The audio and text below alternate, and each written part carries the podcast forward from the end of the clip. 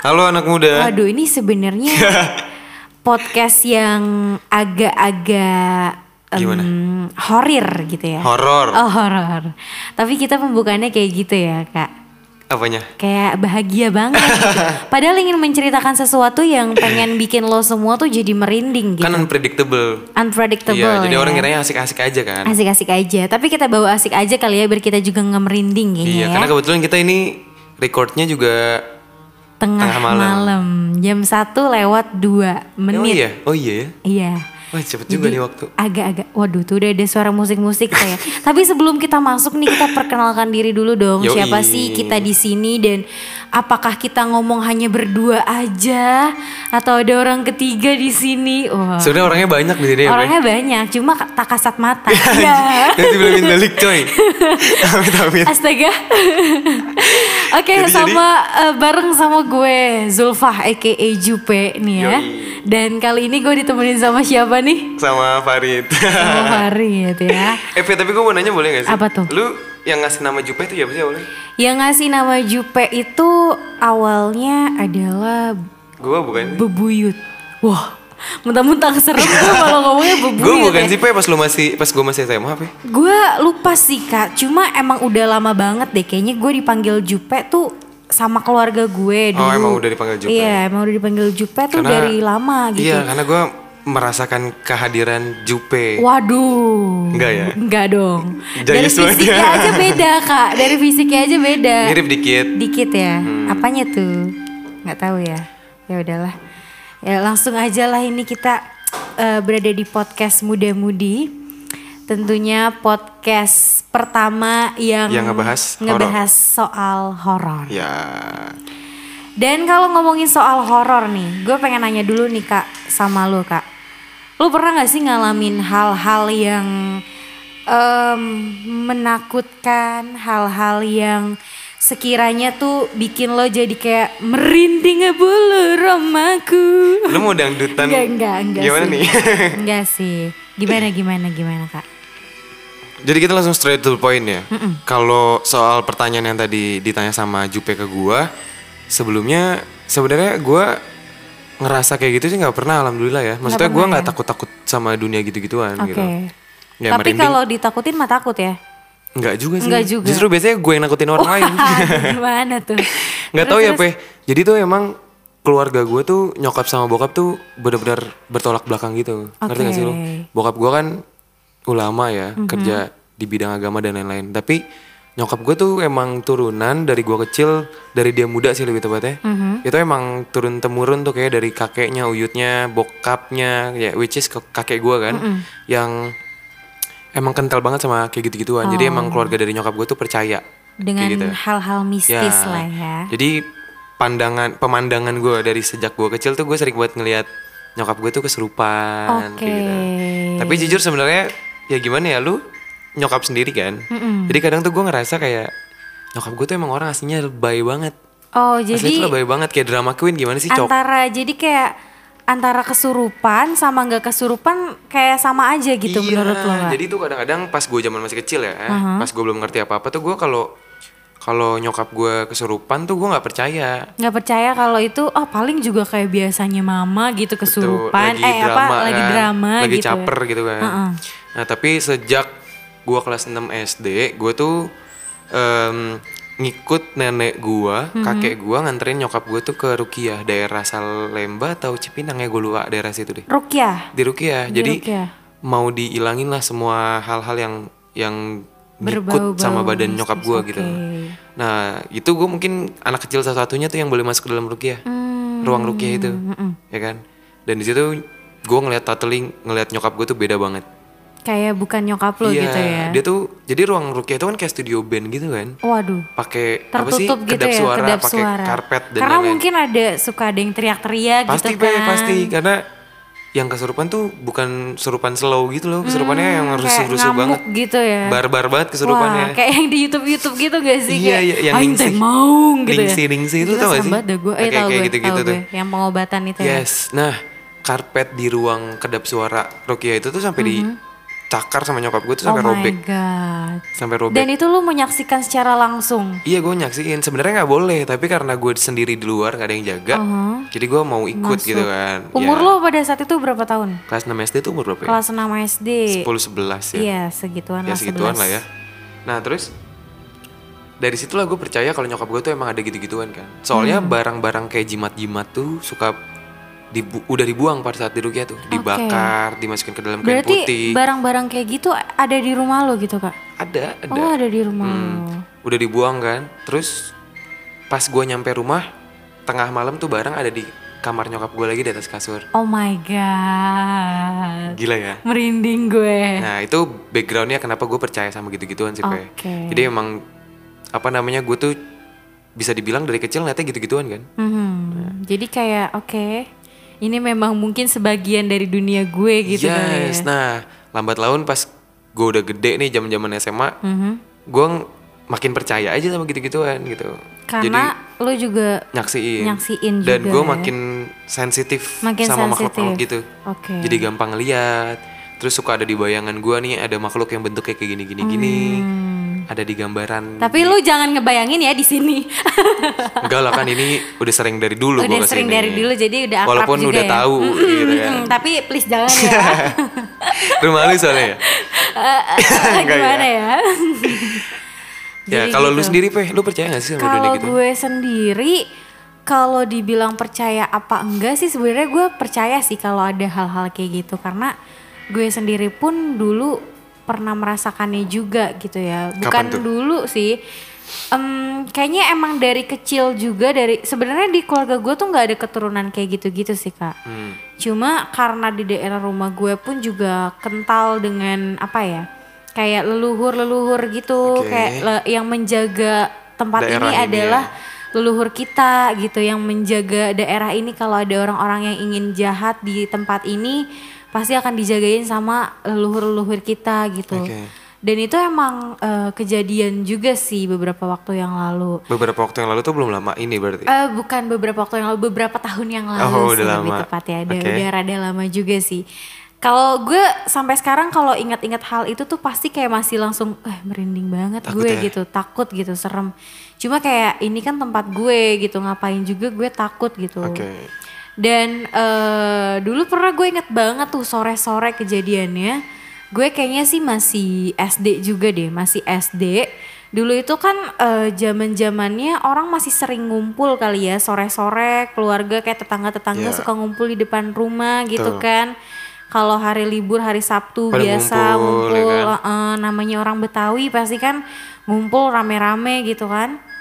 Nah, sore-sore itu posisinya gua sendiri doang yang belum mandi sore. emang lu sampai sekarang juga jarang Ah, mandi ah, jarang mandi anaknya. Sukanya dimandiin. Ups. ya nah, kalau yang mandiin beda gimana Eh jangan jangan jangan nenek gayung ya sentuhnya. serius loh wey Enggak enggak jangan serem banget sumpah omongan gua.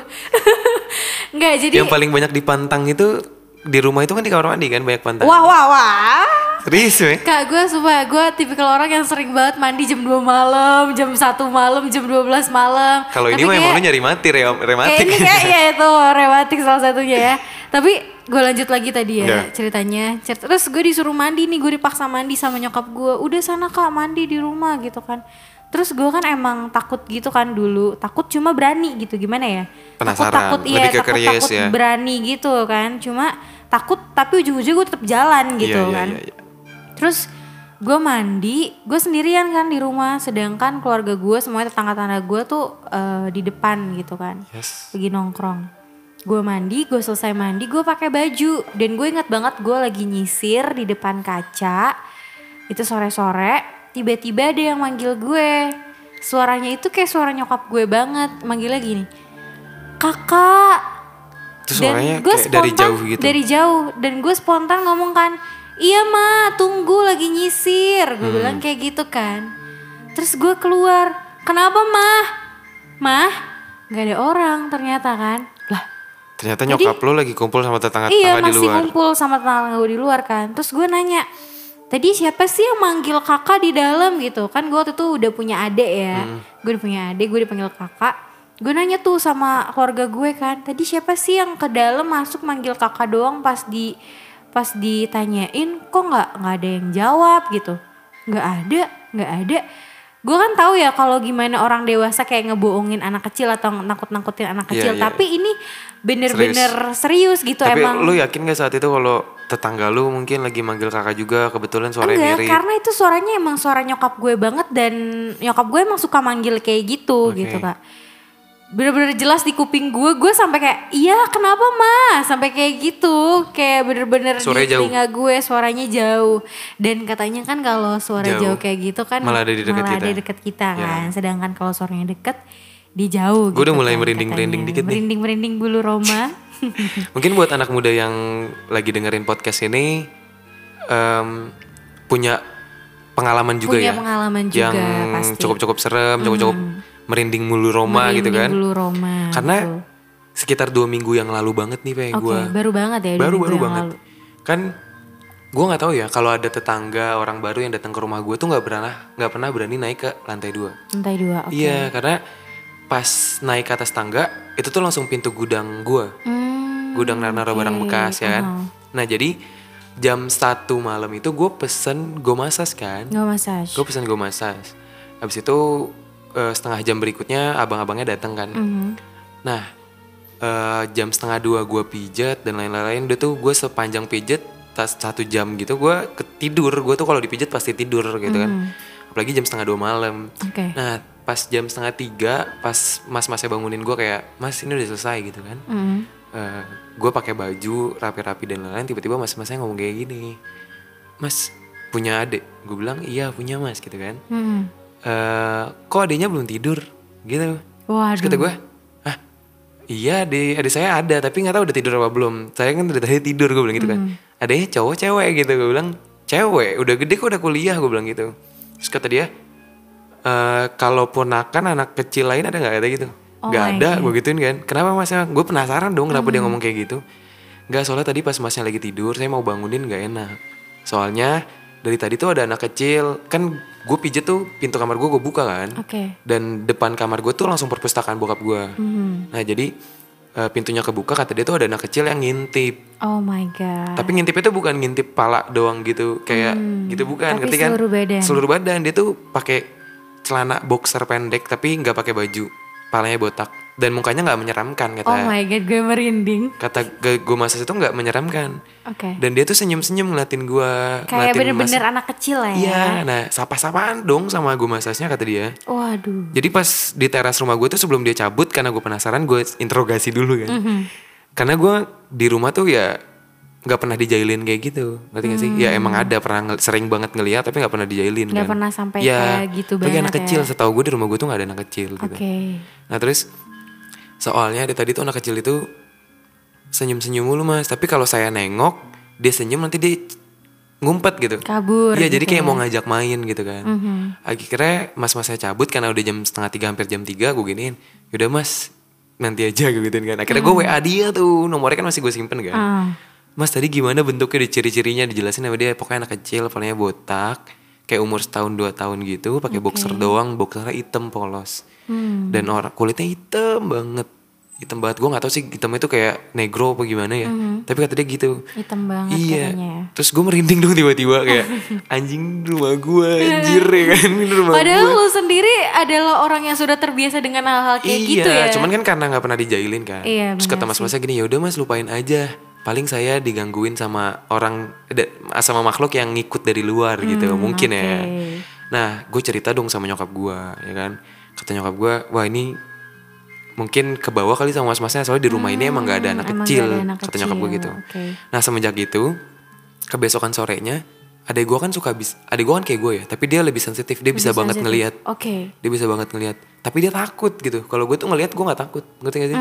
Kalau dia tuh takut. Hmm. Parno gitu Iya, ya? jadi dia mau ngambil minum di dalam kulkas. Kulkas gue di bawah tangga banget.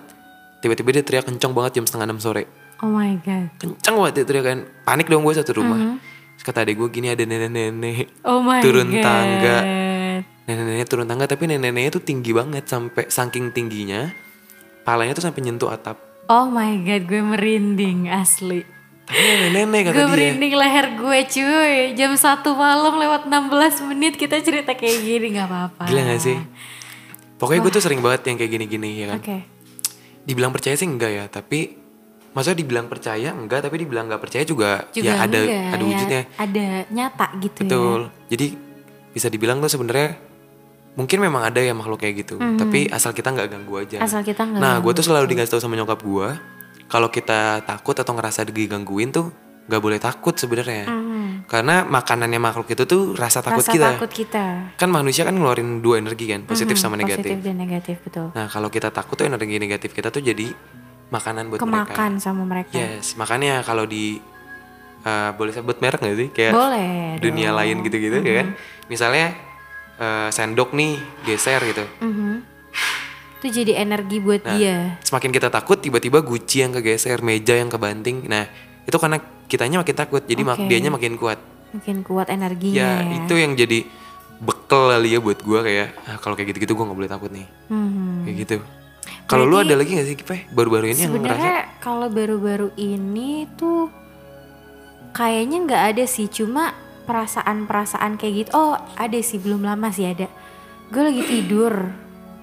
Gue lagi tidur ceritanya di kamar gue. Sekarang kan gue tidurnya sendiri. Yes. Karena kakak gue tidur sama adik gue. Itu gue nggak bisa tidur karena emang eh, apa namanya? nggak tahu kenapa ya tiba-tiba gue nggak bisa tidur. Gue lagi main HP, gue lagi main HP.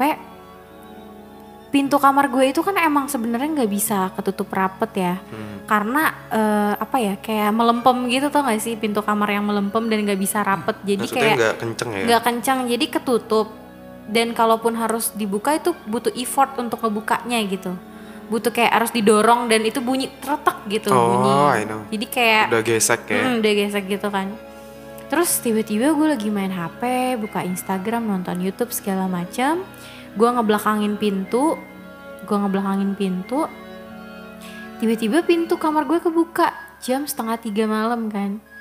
Gue spontan langsung kayak le. Gue manggil kakak gue itu kan le kan. Mm. le. Pas gue lihat lah kok nggak ada orang? Langsung gue spontan tutup Tutup. pintu lagi kan. Di situ gue kayak langsung kok bisa? Pintu kamar gue tuh harus effort gitu Iya, iya, bukanya jadi harus ada usaha dulu Ya, kalau gitu angin juga nggak mungkin sekuat angin itu kan. mungkin sekuat itu gitu kan. Dan itu posisinya nggak hujan nggak angin nggak segala macem gitu kan. Biasa aja gitu kan. Terus gue langsung kayak ah ya udahlah gitu. Gue takut juga mau gimana kayak Jadi kayak digangguin gitu ya. Uh-uh, cuma kayak mungkin kalau gue sih nyebutnya oh mungkin gue udah disuruh tidur kali ya. Gue sih nyebutnya selalu kayak gitu oh mungkin gue oh mungkin gue kayak gitu. Gue selalu kayak gitu sih sebenarnya Nah, sekarang lu pernah gak sih eh, baca artikel atau nonton di YouTube atau di TV gitu kan yang cara-cara mengundang makhluk-makhluk kayak gitu Nah, tuh untuk itu bisa hadir di tengah-tengah kita. itu kan banyak banget ya sekarang apalagi YouTube YouTube tuh uh, bener-bener lagi In ya. in banget soal ngebahas horor-horor gitu Betul. kan banyak kayaknya semua YouTube channel tuh rata-rata mereka menampilkan ada sisi horor atau paranormal activity-nya Betul, mereka gitu kan karena memang hal tersebut tuh jadi apa namanya ya jadi daya tarik tersendiri bagi orang-orang yang mungkin nggak ngerasakan hal itu gitu Yang ya nggak ngerasa nggak takut atau nggak percaya. nggak percaya sama hal-hal kayak gitu dan menurut gue sih kalau yang manggil-manggil terus kayak mereka melakukan suatu ritual apa gue Maksudnya pernah baca ya? kayak lo kok nantangin banget Iya, gitu nggak iya. sih kayak kesannya eh lo boleh nggak percaya gitu cuma Sotoy banget ya. iya jangan so tahu gitu loh kayak kayak apa sih permainan di luar ya Bloody Mary lu tahu Hmm, Bloody? Mary gue tahu Bloody yang Mary, di depan kaca di depan nggak sih? kaca. Betul. Terus ada juga yang kalau di Indonesia terkenal ya siapa yang tahu jelangkung. Hmm, jelangkung. Ya kan? Tapi sebenarnya ada hal-hal simple peh yang yang bisa kita undang mereka untuk ada di tengah-tengah kita gitu. Wah. Asal jangan jangan apa namanya? Jangan su jangan Suzon. sombong, Jangan bukan apa sombong. namanya? jangan angku Iya, Jangan ya itu gue lupa. gegabah. Bukan. Jangan jangan lupa. sombong. Jadi ketebak gambar ya. Ya pokoknya itu ya, jangan sombong aja. jangan sombong Takabur. jangan takabur Jangan takabur. oke Soalnya eh ada cara-cara paling gampang sebenarnya. Mhm. Kayak lo bersiul dalam rumah itu kan mitosnya katanya bisa manggil, bisa manggil, ya kan? betul, betul. Nyanyi di kamar mandi Mhm. gitu kan. Soalnya kalau di luar negeri nih kalau gue lihat-lihat di YouTube tuh kalau mereka-mereka nyanyi tiba-tiba ada yang suara ikutan nyanyi. ikutan nyanyi Lo pernah ngerasa gitu gak? Gue em, ngerasa sih enggak. Sebenarnya banyak juga kak ya hal-hal yang udah pernah gue rasain. Cuma gue kayak Ya udah aja. ya gitu. udah aja gitu. Gue tipe kalau orang yang ya udah takut mah emang takut gitu. Cuma kayak ya udahlah mau gimana gitu. Kalau dari yang kayak gitu-gituan, yang lu takutin apa sih? Kalau gue nih, Peh, contohnya, gue tuh paling takut banget Mhm. kalau gue lagi tidur, kan gue harus pakai selimut ya. Mhm. Tapi gue nggak pernah nutup pala gue pakai selimut, ngerti gak sih? Jadi cuma sampai leher gitu Leher doang. aja.